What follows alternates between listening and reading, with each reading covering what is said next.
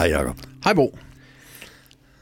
Ja, nu, øh, nu skulle vi øh, snakke lidt om diagnoser i dag, havde vi talt om. Yes. Og øh, det er øh, noget, du har arbejdet en lille bit smule med igennem dit liv, jo. Uh, det var ikke en lille smule.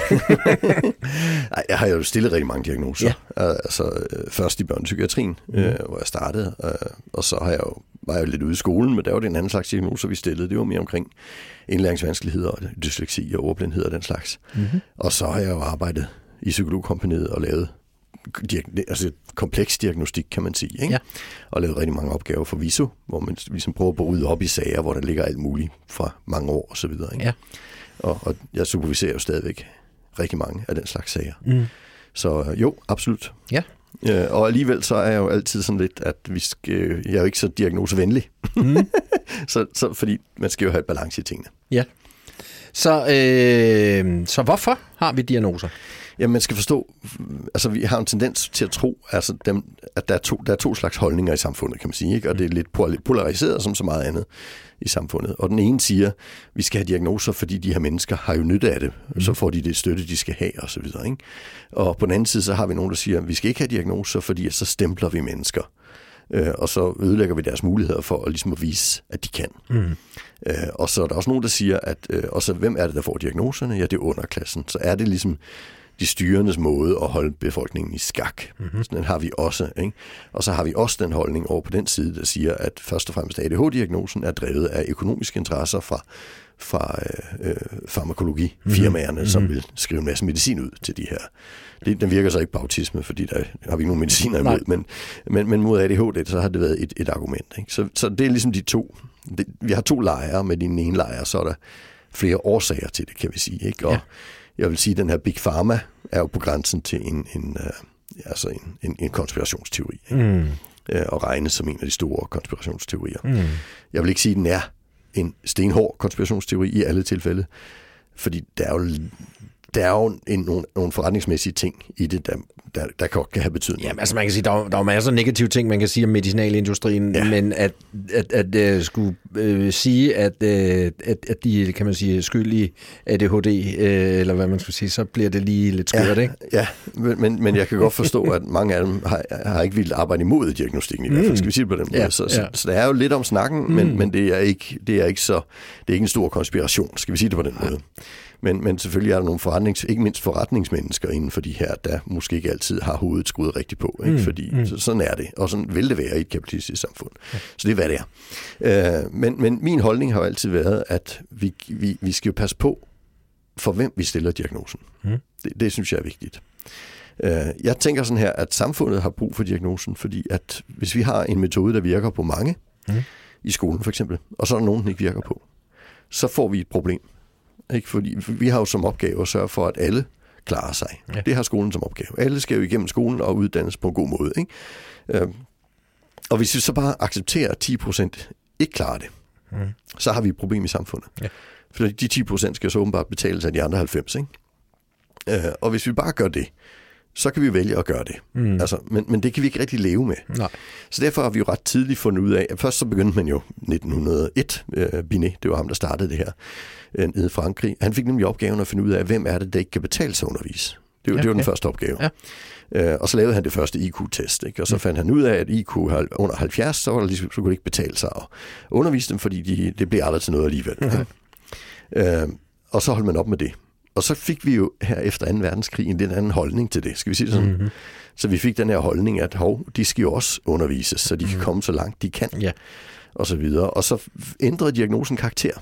For hvor det før var virkelig bare til for, at samfundet ikke skulle bruge nogle penge på nogen, der ikke var ved at bruge penge på, mm. så kom vi ind i at sige, at samfundet skal finde ud af, hvem vi skal rette de her ressourcer imod, fordi der kræver nogle flere ressourcer her. Mm. Ikke? Altså, og det gjorde vi jo så. Og så begyndte jo diagnoserne også at, øge hen ad vejen. Ja. Øh, og grunden til de øgede, det var jo, at, at altså, kravene på kompleksitetsforståelse og selvforvaltning og sådan noget øgede, ikke mindst i 70'erne. Mm. I 1966, der havde vi 0,7 promille, som havde autisme for eksempel. Okay. Øh, det er altså en, en, en stor befolkningsstudie, der blev lavet. Uh, I 1900 og uh, se, hvornår kom vi næste store studie? Den kom i 90'erne. Jeg tror, det var 93. øh, der havde vi 0,7 procent. Mm-hmm. Det var altså en tidobling. Ja. Det er jo ret vildt, ikke? Jo. Altså, men det var jo fordi, vi har ændret diagnosen også. Det mm. gjorde vi i 92. Ja, det er ikke kun, at samfundet er blevet mere komplekst. Nej, for det, vi- det er ikke kun, at øh, man er blevet bedre til at finde ud af det. Der er simpelthen også nogle andre kriterier. Ja, fordi jo mere komplekst samfundet blev, jo flere var det, der ikke klarede sig. Mm. Og så bliver vi nødt til at ændre kriterierne. Mm. For kriterierne handler ikke om, at du ikke klarer dig. Nej. Kriterierne handler om, hvorfor du ikke klarer dig. Ja. Ikke? Så i autisme handler det om, at man har problemer med at forudsige sociale situationer, for eksempel. Ikke? Ja. Og problemer med kommunikation og, og sprog, og øh, at man har en tendens til at fordybe sig, eller har svært ved at håndtere visse øh, følelsesindtryk, altså øh, hvad hedder det, øh, sansemæssige indtryk. Det er ja. de diagnosekriterier, vi har i dag. Øh, og der kunne vi så se, at i 92, da vi ændrede kriterierne, så tidoblede vi simpelthen andelen, der kunne få en diagnose. Ja. Øh, den seneste studie, øh, sådan store studie, der kom, befolkningsstudien, der viste så 2,64 procent i, øh, i, øh, i Korea. Okay. Så det er ret spændende, vi har fået altså fra 0,7 promille til 2,64 procent, Ja. fordi vi måler på, hvem der ikke klarer sig. Mm. Øh, så med den nye diagnose, vi fik i 2015, som er ved at blive implementeret i Danmark, øh, i en lidt endnu nyere version, så regner vi med, at vi kommer lidt ned faktisk. Altså, øh, ikke, der bliver sikkert ikke færre, der får diagnosen, men, men der er lidt færre, der kan få den. Mm-hmm. Men altså, du får den jo kun, hvis du ikke klarer dig.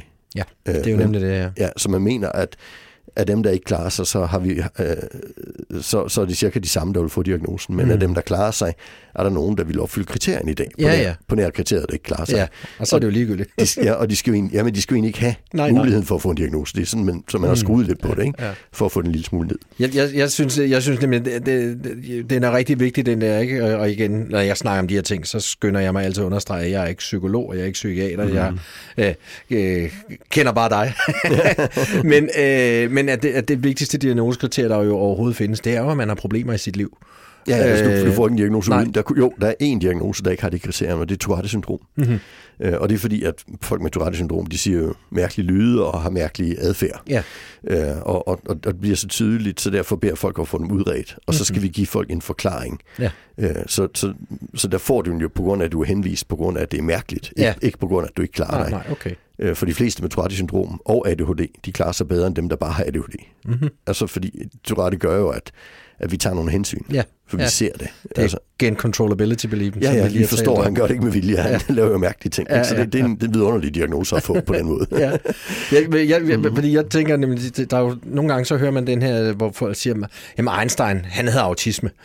Man siger, Einstein, han havde bank med styr på sit liv. Han var en rockstjerne. Han ja. rejste jo verden rundt, han gennemskudde, hvordan hele universet hang sammen. Samtidig, mm. så var han jo øh, sammen med alle mulige kvinder, selvom han var gift og så videre. Og, ja. Så øh, altså, øh, han havde jo ikke brug for en diagnose. Han kunne, ikke, han kunne ikke opfylde kriterierne, fordi han klarede sig jo Ja, godt. Præcis, Altså, øh, vi har en ret spændende studie af Sebastian Lundstrøm øh, ved Göteborgs Universitet, øh, som kom i 2011. Det var hans doktorsafhandling. Øh, og der var, øh, var han simpelthen, han spurgte 80.000 familier øh, om de symptomkriterier, der fandtes for autisme omkring deres børn. Øh, 80.000, det er virkelig mange, ikke? Altså mm. 20.000 britiske og, og 60.000 svenske. Øh, og fandt ud af, at der var 12 kriterier i diagnosemanualen på det tidspunkt, og 1% opfyldte alle 12. 3% opfyldte mindst 6, og 33, 35% opfyldte mindst 1. Mm-hmm. Altså, så vi har en glidende skala Ja. Derfra, som, som omfatter en tredjedel af befolkningen, når det gælder autisme. Nej. Men vi sætter jo grænsen der, hvor du ikke klarer dig. Mm. Og vi kan se, det er den grænse, der har flyttet sig lidt. Ikke? Ja. Men det er jo den samfundsmæssige del. Ja. Vi sætter diagnosen, fordi vi bliver nødt til at forstå, hvorfor han ikke klarer sig med de almindelige metoder. Mm. Det er sådan lige til. Så har vi den individuelle del, og, og den er endnu mere spændende øh, egentlig. Altså, jeg plejer at sige, at vi skal have tungen lige i munden. Mm-hmm. Altså, fordi vi skal både se den samfundsmæssige del, vi kigger på funktionsnedsættelsen. Mens den individuelle del af de seneste år, siden der kom en fantastisk bog af en fyr, der hedder, hvad hedder han? Jeg kan se hans bog. Steve Silberman, den står her. Den hedder Neurotribes. Ja. ja. Øh, og da han skrev den, øh, så, så fik han sådan for alvor øh, på plads det her med det, vi kalder neurodiversiteten. Mm. Og neurodiversitetens tanke, det er jo, at der er mange slags mennesker. Vi har en variation i befolkningen. Og det, som nogen kalder en funktionsnedsættelse, er måske noget, vi har brug for som samfund. Mm. Øh, da vi ville aldrig have en computerbranche, hvis Nej. ikke vi havde Asperger-syndrom. Nej. Altså sådan er det, fordi langt de fleste af de første pionerer der, de var bare noget autistiske, ikke? Jo. Altså, Ja. ja. øh, sådan er det. øh, og, og klarede sig egentlig heller ikke særlig godt, men fik så skabt et miljø, hvor de lige pludselig kunne fungere ja. i. Ja. Og det vil sige, så falder jo diagnosen væk. Mm. Men det betyder ikke, at beskrivelsen falder væk. Nej. Så vi kan ligesom vælge at sige, jamen, har du autisme som diagnose, eller har du autisme som en personbeskrivelse? Mm-hmm. Øh, og den tunge lige munden skal vi have. Ja. Øh, det spændende med Asperger syndrom, det er, at den forsvandt jo, eller forsvinder fra vores diagnosemanualer nu, i den nye ICD-11, som er ved at blive implementeret stille og roligt i Danmark. Mm. der er den ikke med længere. Der Nej. er kun én diagnose autisme. og da det DSM, som kom i 2015, var den første med det her, der var der jo nogen i, i det, vi kalder ASBI-miljøet, der blev sådan virkelig, jamen, hov, nu forsvinder min diagnose. Ja. Og så måtte jeg også sige til den, øh, ja, men, men kun den psykiatriske del af den. Mm. Altså, der hører du så til i autisme, men hvis du klarer dig, så, for, så får du ikke en autismediagnose. For Aspi, Aspergers syndrom er mere blevet en personlighedsbeskrivelse ja. for mange. Ikke? Mm. Og vi har det Aspi-miljøet og nørdmiljøet, kan vi sige. Ikke? Mm. Øh, og og, og der, der er det jo blevet inkluderende. Nu er det jo op til dig at bestemme, om du er Aspi. Mm-hmm. Tidligere skulle der en psykiater til. ja. For jeg har faktisk mødt rigtig mange, der følte sig hjemme i det miljø, mm. men ikke helt opfyldt kriterierne. Mm-hmm. Og så kunne de ikke få en diagnose. Nej. Så vi har fået mere inkluderende øh, diagnosebetegnelse ja. der, hvor man simpelthen kan vælge at sige, jeg er en Aspi, ikke? og mm. er du en Aspi, så tilhører du miljø, altså, og det er et miljø, som er kendetegnet af rigtig meget Harry Potter op i aldrene, og rigtig meget Tolkien, og, og mm. rigtig meget science fiction, og, og ja, rigtig meget fantasy og så videre. spil og manga. Ja, og alt muligt andet ja. øh, i den her sådan lidt skæve populærkultur. Ikke? Den er mm. virkelig aspect-domineret. Ja. Og dem, der føler sig hjemme der, de kan lige, de, før var der nogle af dem, der følte sig lidt udenfor, fordi mm. de ikke havde diagnosen. Men det behøver man ikke at gøre længere. Ikke? Altså, og det er fordi, så snakker vi jo i stedet for om en beskrivelse. Mm. Øh, og den beskrivelse, den handler om, at jeg har ret til at være den, jeg er. Ja. Øh, vi har sådan i, i, i den gamle øh, diagnosemanual, altså endnu længere tilbage, øh, 1980 øh, blev det ændret. Øh, der, der var homoseksualitet jo en, en psykiatrisk forstyrrelse. øh, og og det, i Sverige der havde vi sådan en, en, en virkelig sjov ting i 70'erne, at øh, rigtig mange homoseksuelle, de, øh, de sygemeldte sig. Okay, det er klart. og det endte jo så til sidst med, at man gik ud og øh, fra den svenske socialstyrelse, som svarer til Sundhedsstyrelsen, gik ud med og sagde, at i Sverige så arbejder vi ikke med det som en diagnose. det er ikke, altså, fordi det var jo simpelthen aktivisme og sig. Ja, det er Altså, det er jo simpelthen genialt, for ja. så kunne man godt se, nej, men det holder jo simpelthen ikke. Det, ikke, det, kan, vi ikke det kan vi jo ikke have, vel? Altså, øh, sådan, og, og, og lige netop den måde at sige, jamen hov, har man ret til at være homoseksuel, eller er det en sygdom? Ja, man har ret til at være det. Du har mm. ret til at være den, du er, ikke? Mm. Og der har jeg haft sådan en spændende diskussion, hvor, hvor, hvor øh, det, det egentlig handler om det her med menneskelige rettigheder. Ikke? Altså vi fik deklarationen om menneskelige rettigheder i 1948. Mm. Og så opdagede man jo hen ad vejen, at der var nogle uligheder i samfundet alligevel. Ikke? Mm. Altså den store menneskerettighedsbevægelse i USA handlede jo rigtig meget om, om race. Altså ja. sorte skulle også have menneskerettigheder. Den næste store, det var jo faktisk homoseksuelle og andre i, i det her LGBT, eller hvad mm. det hedder. Mm. Jeg, jeg bor i Danmark, så jeg... LGBTQ+. Ja, jeg plejer at sige HBTQ+, for det hedder det i Sverige. Okay. HBTQI+, ja. Øhm, hvor jeg bor. Øh, men, men netop det, øh, der, der er man jo så begyndt at... Øh, det var den store bevægelse, den kom i 80'erne for mm. alvor og, og slog igennem osv. Og, og nu er vi så i den neurodiversitetsbevægelse. Ja. Og da jeg begyndte at snakke om det for nogle år siden blandt nogle kolleger, så var der en af mine kolleger, der blev virkelig oprørt.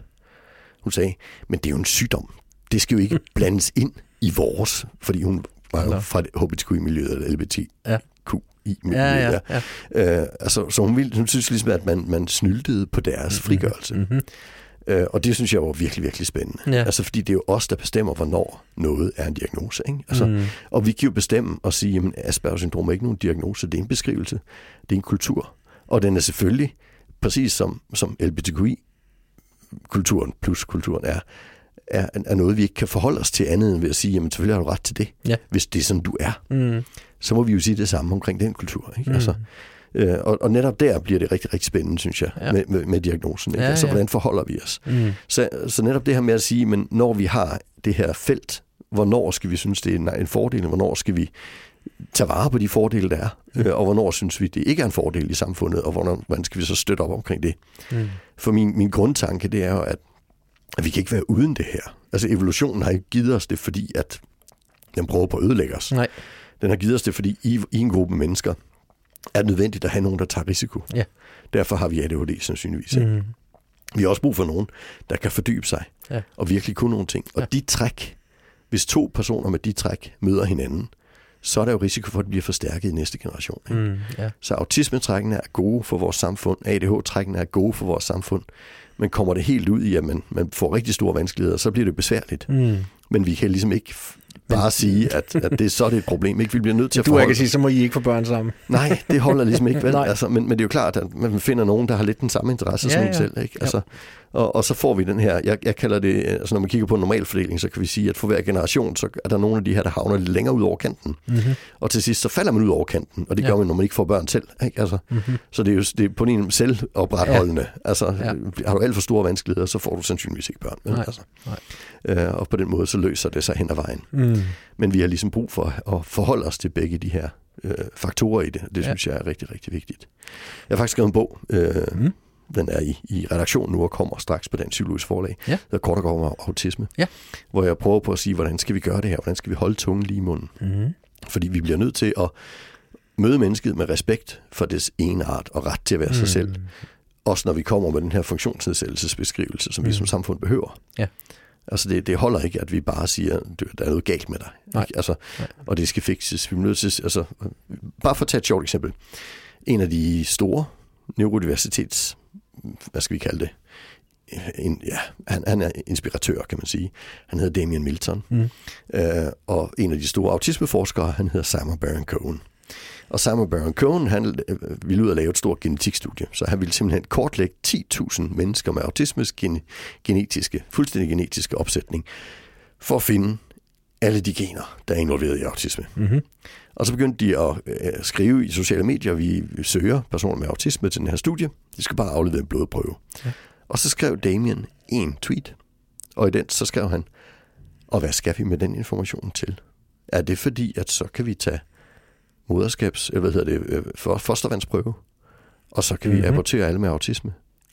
Er det her det første skridt til at udrydde os? Mm-hmm. Og øh, da han havde skrevet det, så kom der bare ikke flere ind til Sambank Så meget magt var der i hans tweet. Ikke? Okay. Så de måtte nedlægge studiet. Nå. Og det er ret spændende. Ja. Og der har vi netop nogle forskellige indgange til autisme, mm. øh, forskning omkring genetik. Vi har en Boucheron i Paris på, på Pasteur-instituttet. De har kortlagt rigtig meget af autismegenerne. Mm-hmm. De publicerede en artikel for et par år siden, hvor de havde 1500 gener, der alle sammen på en eller anden måde indgår i autisme i forskellige oh, slægter. det er kompliceret. Forskellige måder. Ja.